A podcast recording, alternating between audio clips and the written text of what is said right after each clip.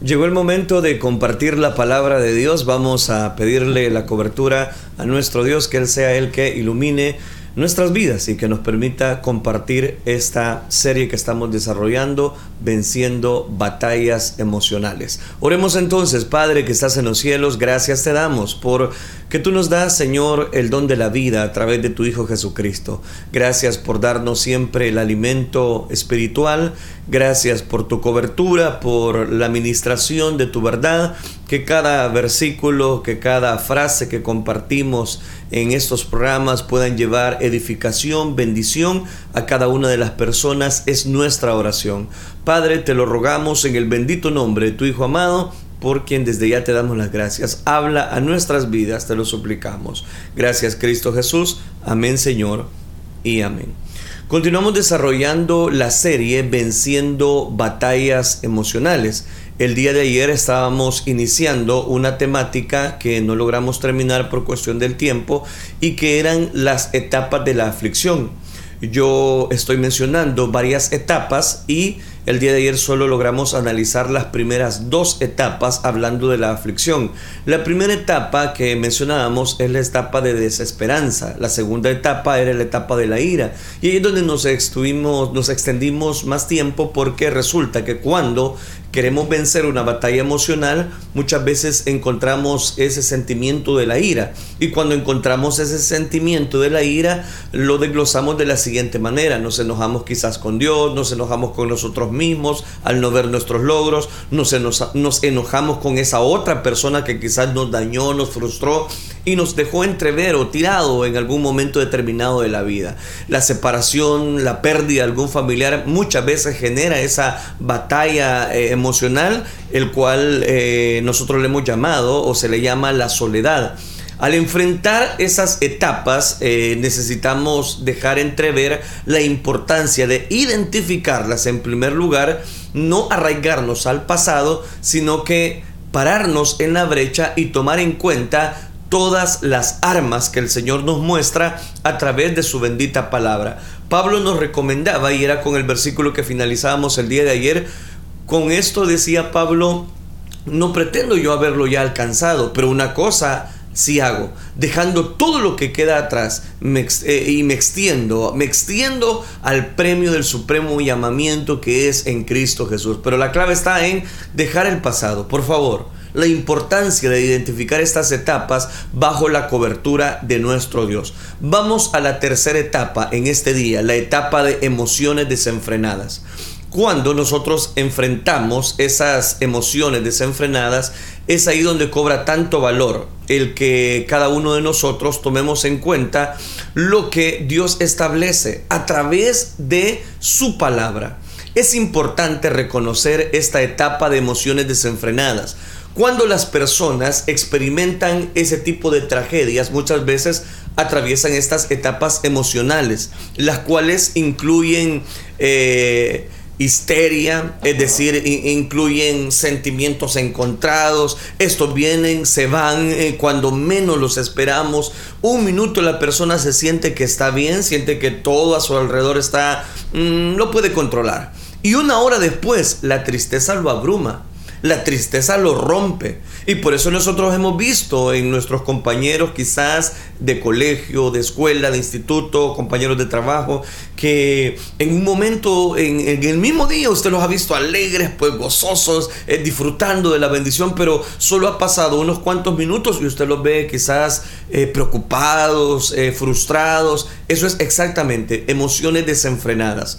Un, minuto puede cambiar a la persona.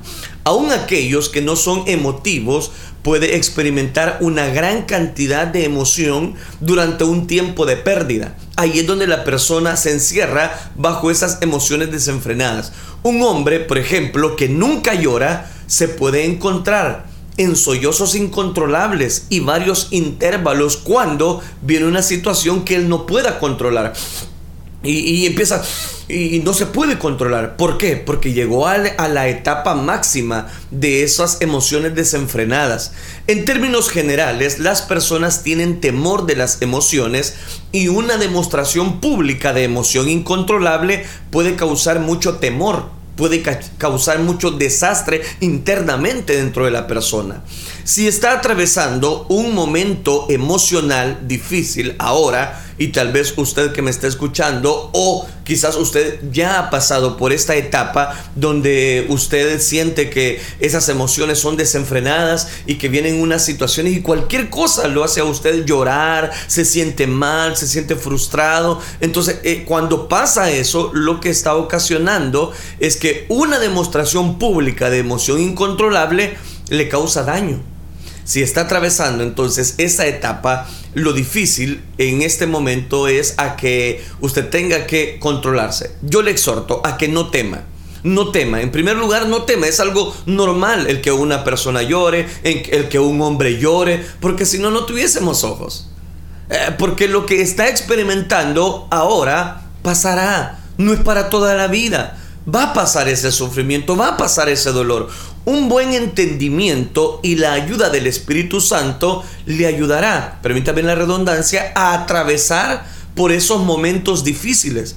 Usted por sí solo va a encontrar, ¿verdad? Esas emociones desenfrenadas, pero esas emociones desenfrenadas son efímeras, son pasajeras.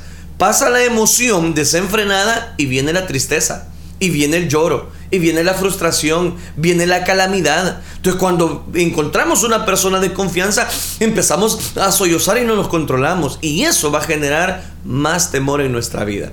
Algunas personas rehusan llorar o hacer una demostración de sus emociones, pero eso no es saludable. No es saludable. ¿Por qué razón? Porque la persona lo que hace es prolongar ese sentimiento que el, cual debe de aflorar. Cuando uno no enfrenta esta etapa emocional acerca del desenfreno, ¿qué es lo que va a pasar? Lo que va a pasar es que la persona se va a frustrar. Las emociones reprimidas son poderosas y necesitan ser descargadas.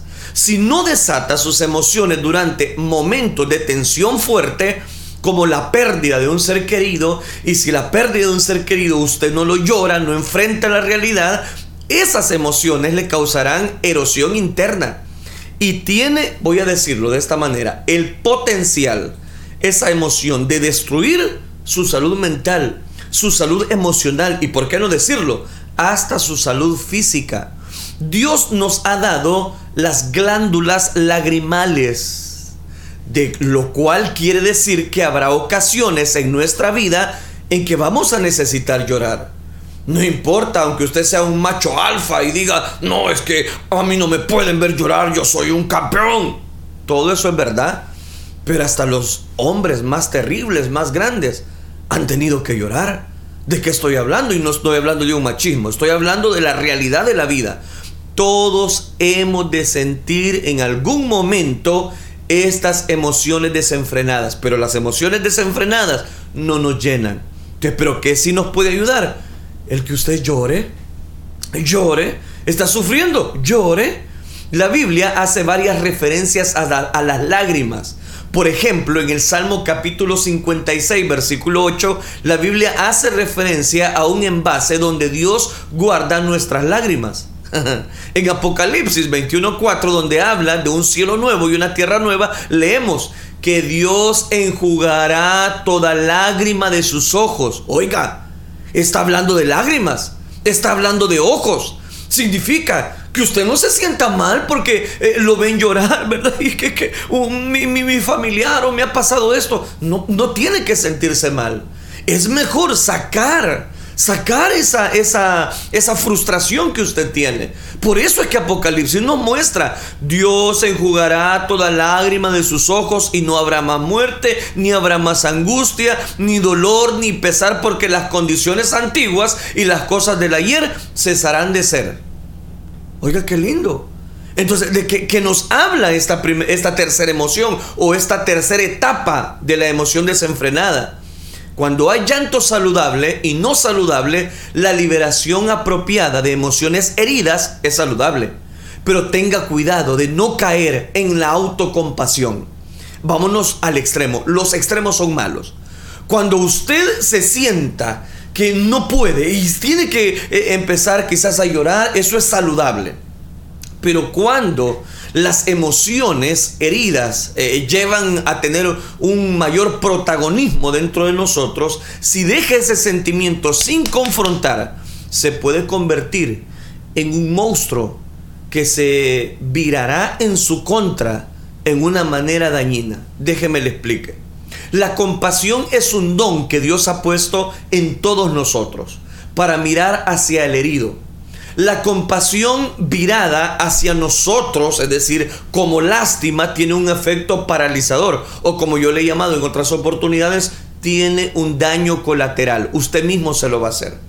La autocompasión es adictiva Tal vez piense que es una manera de ministrarse a sí mismo. Puede ser verdad. Pero en realidad es la manera que Satanás usa para impedirle que progrese durante su recuperación. Es que es necesario buscar cómo recuperarse ante esa emoción. Tiene que tener cuidado de no usar las lágrimas para controlar a otros. Por favor. Es cierto, usted tiene que llorar. Es cierto, usted tiene que enfrentar su realidad pero no ocupe las lágrimas para controlar o ser un controlador de las demás personas. Porque ya vio usted que al llorar mucho, usted llama la atención. Cuando se encuentre herido, necesita que otros le enseñen amor y bondad. No importa cuán fuerte e independiente seamos, en ocasiones todos necesitamos ayuda de otros. Tenemos que tener presente que aunque habrá ocasiones cuando necesitemos atención especial, otras personas no pueden resolver nuestros problemas. Por mucho que usted llore, por mucho que usted se desgarre, por mucho que usted se lamente, las otras personas no van a poder. Entonces tenemos que tener presente que aunque van a haber ocasiones cuando necesitemos una atención especial, otras personas no pueden resolver nuestros problemas. Cometemos errores cuando buscamos a otros esperando que ellos hagan que nuestro dolor desaparezca. error. En primer lugar, la gente no nos puede dar todo lo que necesitamos. Téngalo en cuenta. En segundo lugar, presionamos innecesariamente a otros cuando esperamos de ellos algo y salimos más frustrados. Muchas veces esto tiene un efecto negativo sobre nuestras relaciones, especialmente si, te, si ese comportamiento de dependencia continua por un tiempo extendido. Es decir, nosotros ponemos la mirada en una persona y quizás lloramos frente a ella y esperábamos que la otra persona reaccionara igual o que nos ayudara a salir de esa etapa de, de, aflicción. Lo cual ella no nos dijo nada, se cortó. Entonces que, que nosotros salimos más frustrados porque la otra persona no nos pudo ayudar. ¿Y cuántas veces no nos ha pasado? que le contamos un problema a nuestro amigo, a nuestra amiga, pero la mejor amiga no nos pudo dar la solución. Es muy natural que una mujer que pierde a su esposo se torne hacia sus hijos para llenar el vacío en su vida. Eso es muy natural.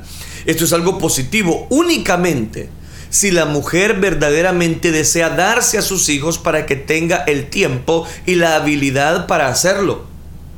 Pero si la intención de la mujer es de forzar a sus hijos a asumir las responsabilidades que le corresponden a ella o viceversa, entonces los hijos se resentirán.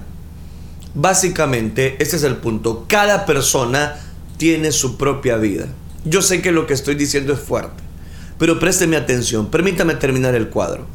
Cada persona tiene sus dolores, cada persona tiene sus sufrimientos. No espere que las demás personas resuelvan su problema.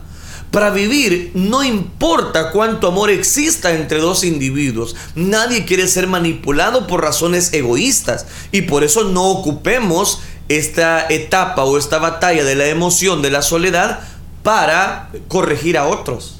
Si está experimentando dolor o sufrimiento, hoy día le exhorto a confiar en Dios y a permitirle que ajuste sus relaciones según Él crea necesario, según Dios le ponga ese sentir a usted. Él conoce que usted tiene diferentes necesidades. Ese es Dios. Él conoce el vacío que necesita ser llenado en su vida. Él lo conoce. ¿Y sabe qué? Lo más interesante, Dios llenará ese vacío si esperamos en Él y si rehusamos usar nuestras emociones para controlar a otras personas. Usualmente las personas no actúan siempre intencionalmente Simplemente tenemos dolor y a veces estamos buscando algo que alivie ese sufrimiento. Por ejemplo, Dios no alivia el dolor de una persona dándole carga o dolor a otra persona. La tragedia entonces nos deja en un estado débil, en un estado quizás donde nosotros no logramos salir de esa, de esa avalancha o de ese cúmulo de problemas desenfrenados. Y ahí es donde necesitamos la cobertura de Dios. La tragedia nos deja devastados, en un estado débil, y es ahí donde Satanás siempre tratará de tomar ventaja de nosotros en nuestros momentos difíciles. El diablo es tímido para atacarnos cuando estamos caídos. Él ve esos momentos de dolor y soledad como una buena oportunidad para atacarnos, porque decimos, es que nadie me ayudó, es que yo me siento solo, es que nadie, nadie vino y me, celebró eh, esta, e, este detalle y yo me siento triste, yo me siento desilusionado. Es exactamente lo que puede pasar. Él ocupa, Satanás, esa oportunidad donde te hacen sentir solo para decirte que tú eres un miserable, un pobre, un desventurado. Y ese estado de esclavitud permanente llega y se, y se posa sobre nuestras vidas. El equilibrio le cierra las puertas al enemigo. Por favor, si es necesario llorar, llore. Si es necesario enfrentar la realidad, enfréntela. Pero no ocupe ese momento de frustración para dar lástima ante las demás personas. Tiene que marcar un equilibrio. Si usted tiene que llorar, es necesario también buscar la cobertura de Dios. A través de los años he llegado a comprender que tenemos que atravesar muchas cosas en privado. Ello no significa que no necesitamos a la gente, y yo le voy a decir, y lo voy a hacer claro, si la necesitamos. En términos generales, yo a veces he necesitado una persona que me dé su hombro para llorar. Otras personas definitivamente son usadas por Dios para traernos consuelo cuando estamos heridos. Pero si nuestra necesidad por gente se sale de equilibrio, puede impedir la intervención de Dios con nuestra vida. Oiga, qué importante.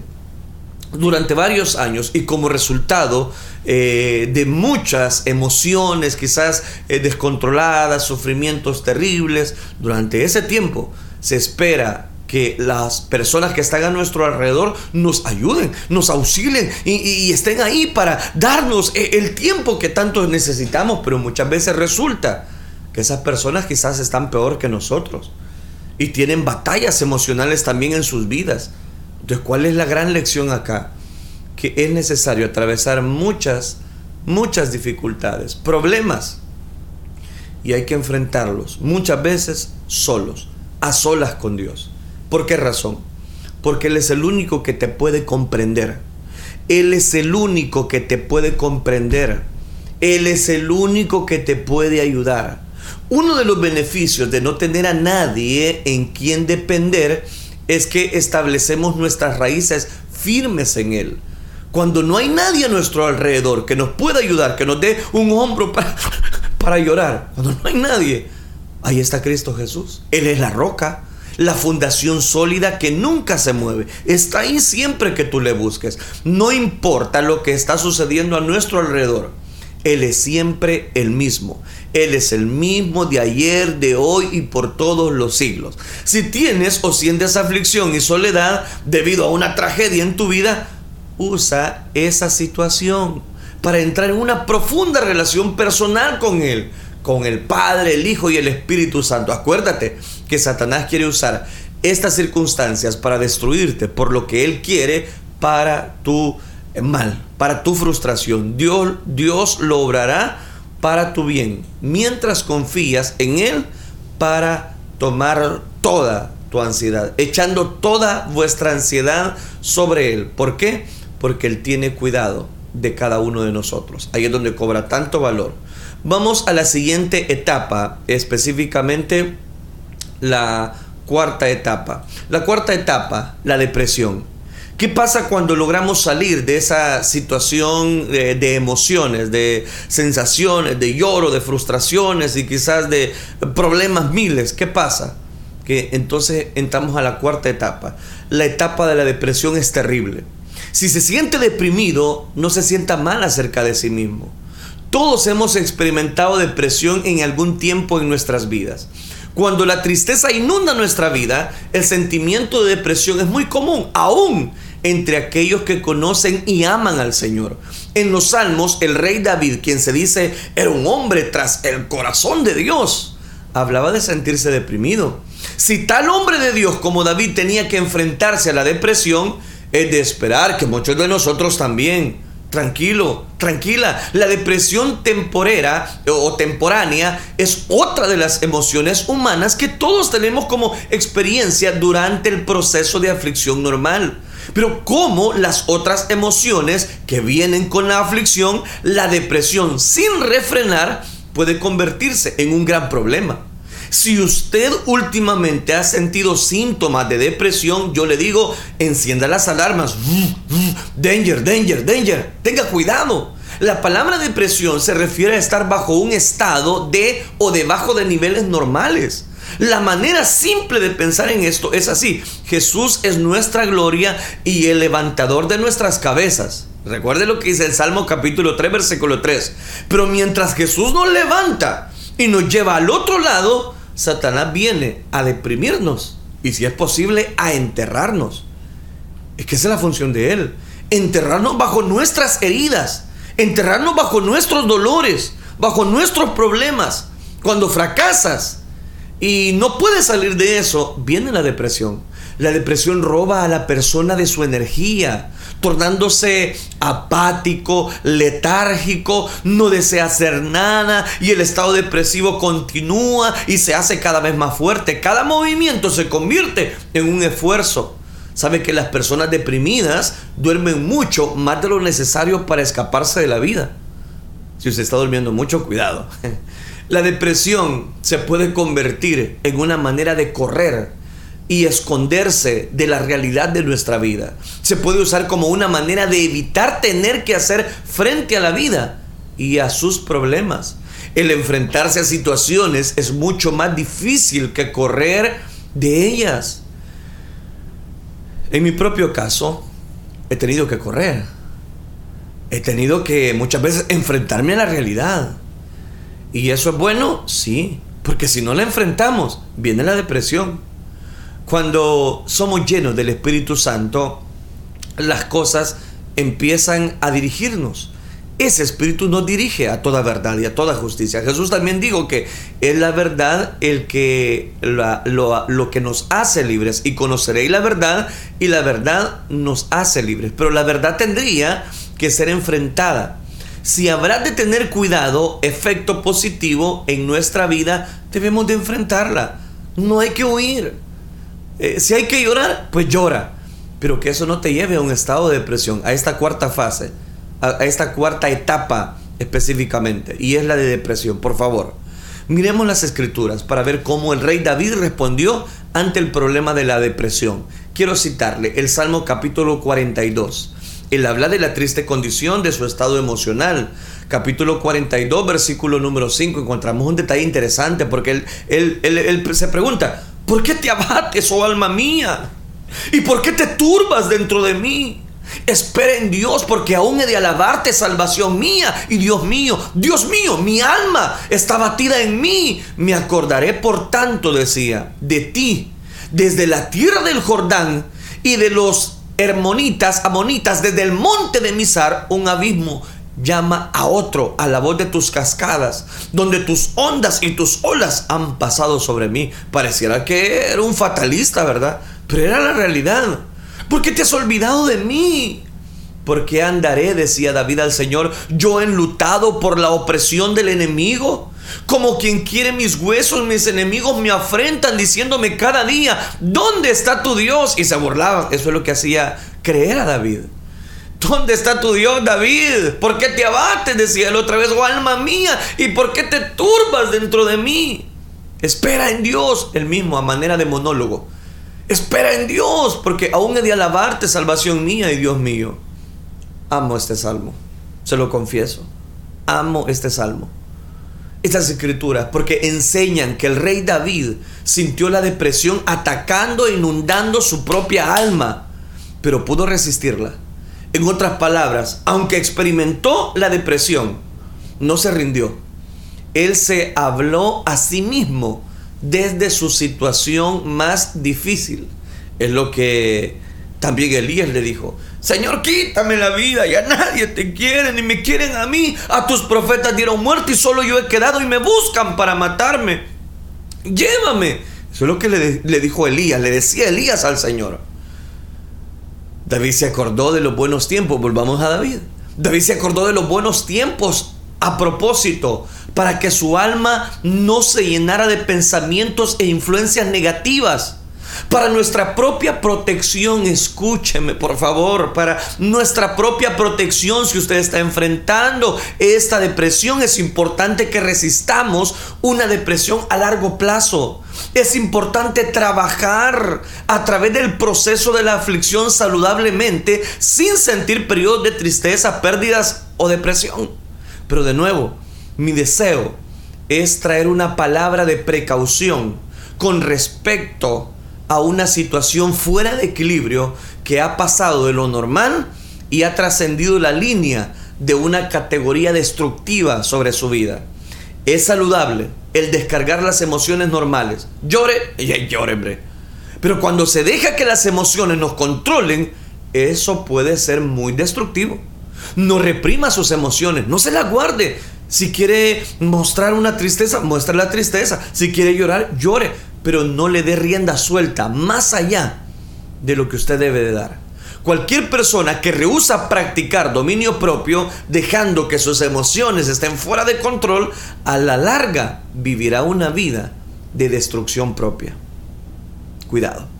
Las emociones son un regalo de Dios. Son vitales ante la existencia humana. Nadie querrá vivir sin emociones, pero a la misma vez no podemos vivir nuestra vida basada, basado en nuestras emociones. ¿Por qué? Por un lado, son muy inestables. Podemos sentirnos de diversas maneras durante el transcurso de un mes con respecto a una misma situación. O como el ejemplo que yo mencionaba al inicio de esta reflexión, que en un minuto estamos alegres y al siguiente minuto estamos enojados. Las personas experimentan esta falta de estabilidad en sus emociones durante momentos de crisis y momentos de tragedia, lo cual la llevan a la próxima etapa, y es la etapa del proceso normal de la aflicción.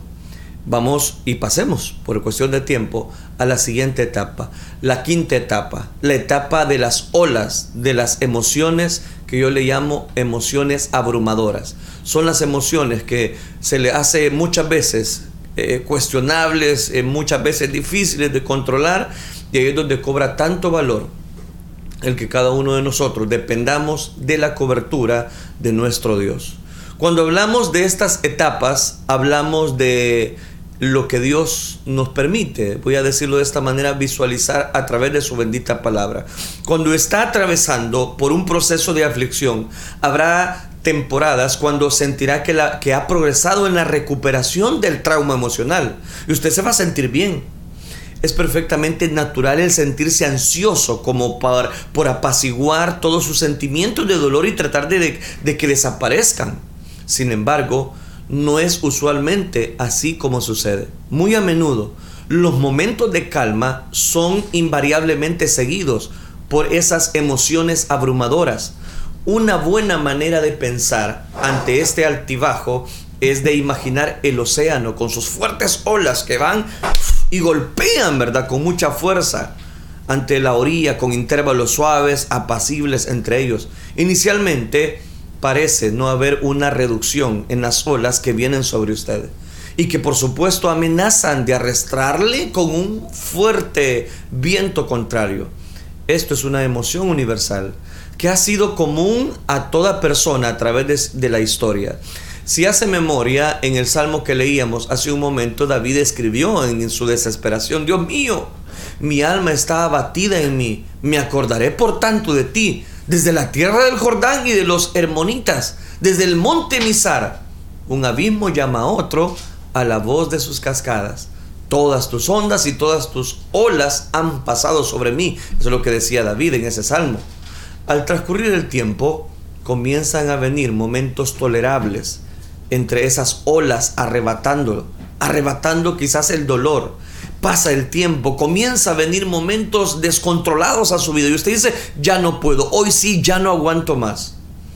Y es ahí donde cobra tanto valor la frustración que llega a nuestra vida. Nuestra vida.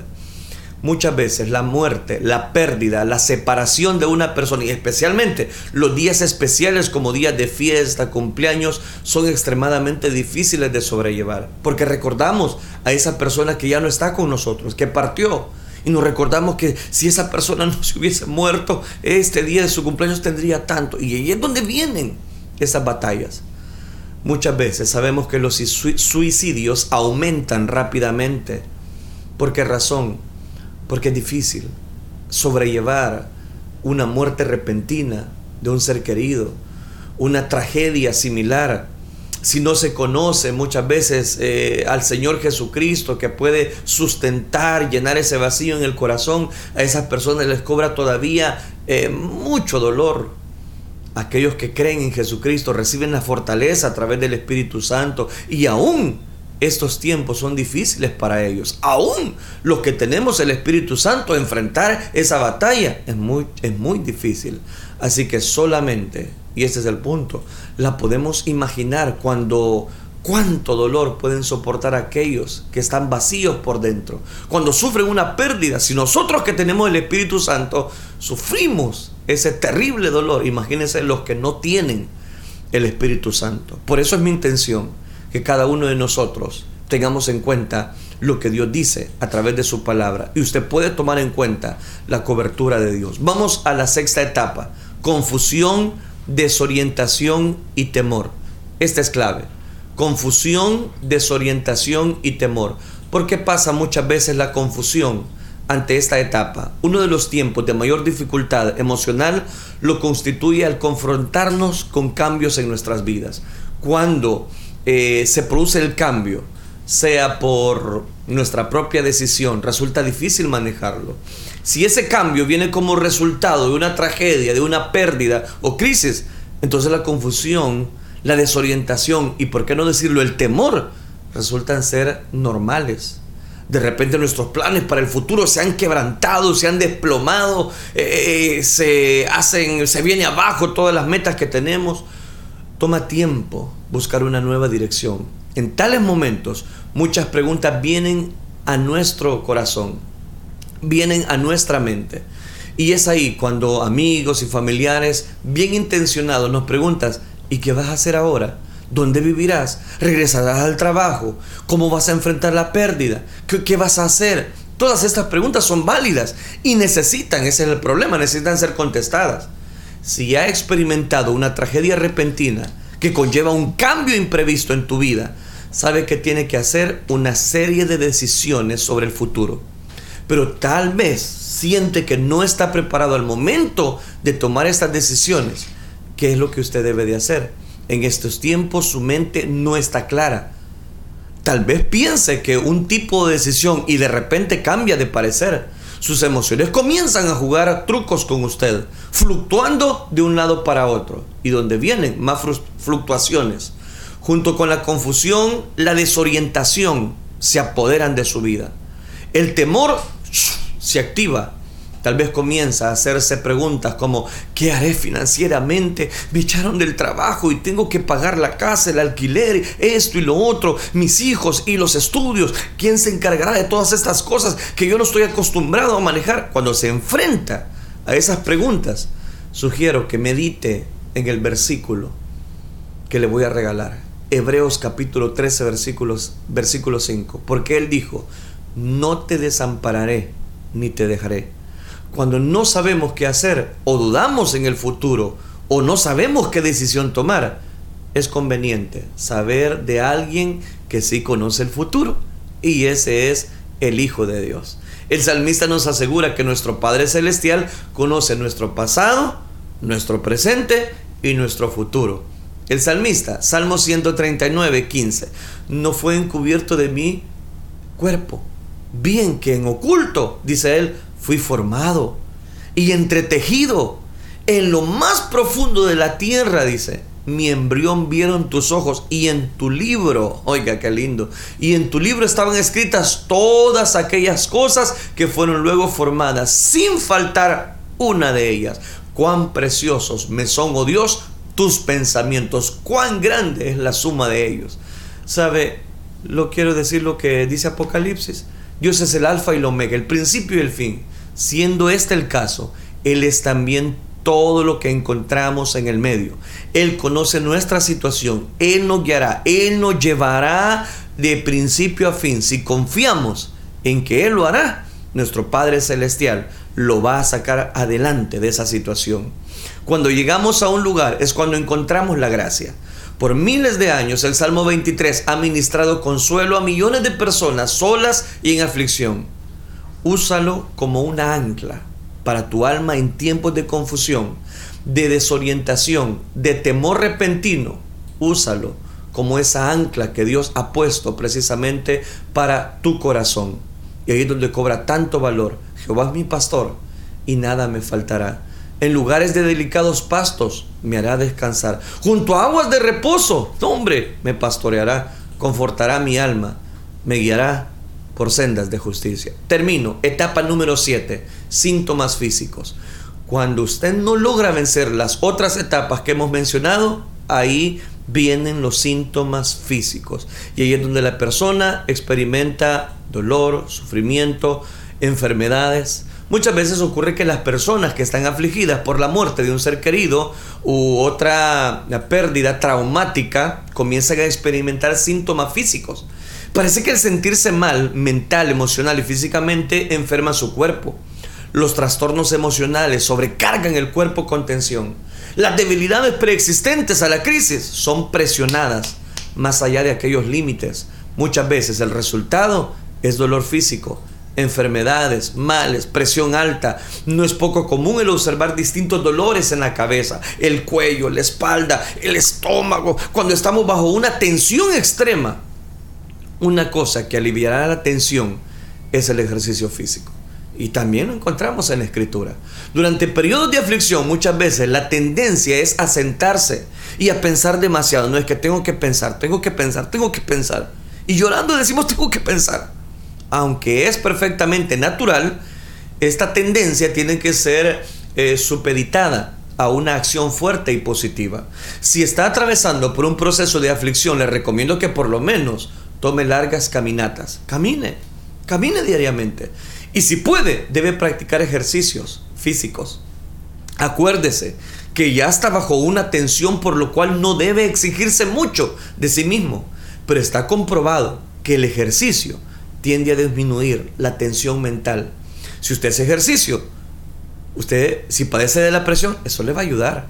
La pérdida de apetito, por supuesto, es común cuando estamos afligidos, lo cual es comprensible. No obstante, puede ser perjudicial a su salud si deja de comer por mucho tiempo. Y si usted es incapaz de comer muchísimo, trate por lo menos de comer algo nutritivo. Esto nos habla, esta séptima etapa emocional. Casi finalizo por el tiempo, pero tengo que hacer las aplicaciones respectivas. Creo que es importante que cuando estemos afligidos y nos sintamos solos y la soledad llega a nuestra vida, entienda que las cosas que siente y las varias etapas de aflicción que está experimentando son normales y son necesarias para recobrar la estabilidad y la sanidad emocional. Como hemos notado, las emociones y los sentimientos reprimidos son factores muy fuertes para nuestro sistema. De no ser apropiadamente expuestos, pueden causar mucho daño. Recuerde que cuando las emociones negativas son reprimidas, al final se manifiestan de otra manera. Muchas veces pensamos que hemos logrado esconder nuestros sentimientos, pero estos se manifiestan en nuestra actitud, en nuestra conversación, aún en nuestros cuerpos físicos. La palabra clave durante el proceso de aflicción es equilibrio. La palabra clave durante este proceso de las etapas donde estamos atravesando para vencer esa batalla emocional, sobre todo la aflicción, la soledad, es tener en cuenta lo que el Espíritu Santo nos dice. Y el Espíritu Santo es el que nos guía a toda verdad y a toda justicia. Yo le mostré dos ejemplos, David y Elías. Entraron en, en estas etapas. Entraron hasta el, momento de la, de la desesperación. Entraron por la depresión, pero lograron salir victoriosos. Es el deseo de mi corazón que no solamente usted tenga un concepto más en su, en su, en su mente, en su corazón, sino que si usted está atravesando alguna de estas etapas, por favor, tome en cuenta los factores que hemos mencionado. Y con la ayuda de Dios, usted va a poder salir de esa condición. Usted va a poder salir adelante y va a vencer toda batalla emocional. Si usted está enfrentando la soledad, se siente que no puede más, llore. Llore, nadie le va a decir nada. Llore. Pero esa emoción que no lo controle usted, sino que usted sepa controlar ese, ese, ese momento doloroso de la vida. Espero que usted haga, eh, esté comprendiendo todo lo que he mencionado, pero tengo que terminar. Oremos, Padre nuestro que estás en los cielos. Señor, te damos gracias porque tú eres digno de recibir toda la gloria. Gracias por este momento que tú nos das de poder encontrar, Señor, en tu palabra un oasis de bendición. Gracias por cada una de las personas que nos están escuchando y que esta palabra quede grabada en sus corazones y pueda llevar fruto al ciento por uno a través de las redes sociales donde nos están escuchando. Todo esto lo pedimos en el nombre de tu Hijo amado, porque te damos gracias. Gracias Dios. Amén Señor y amén.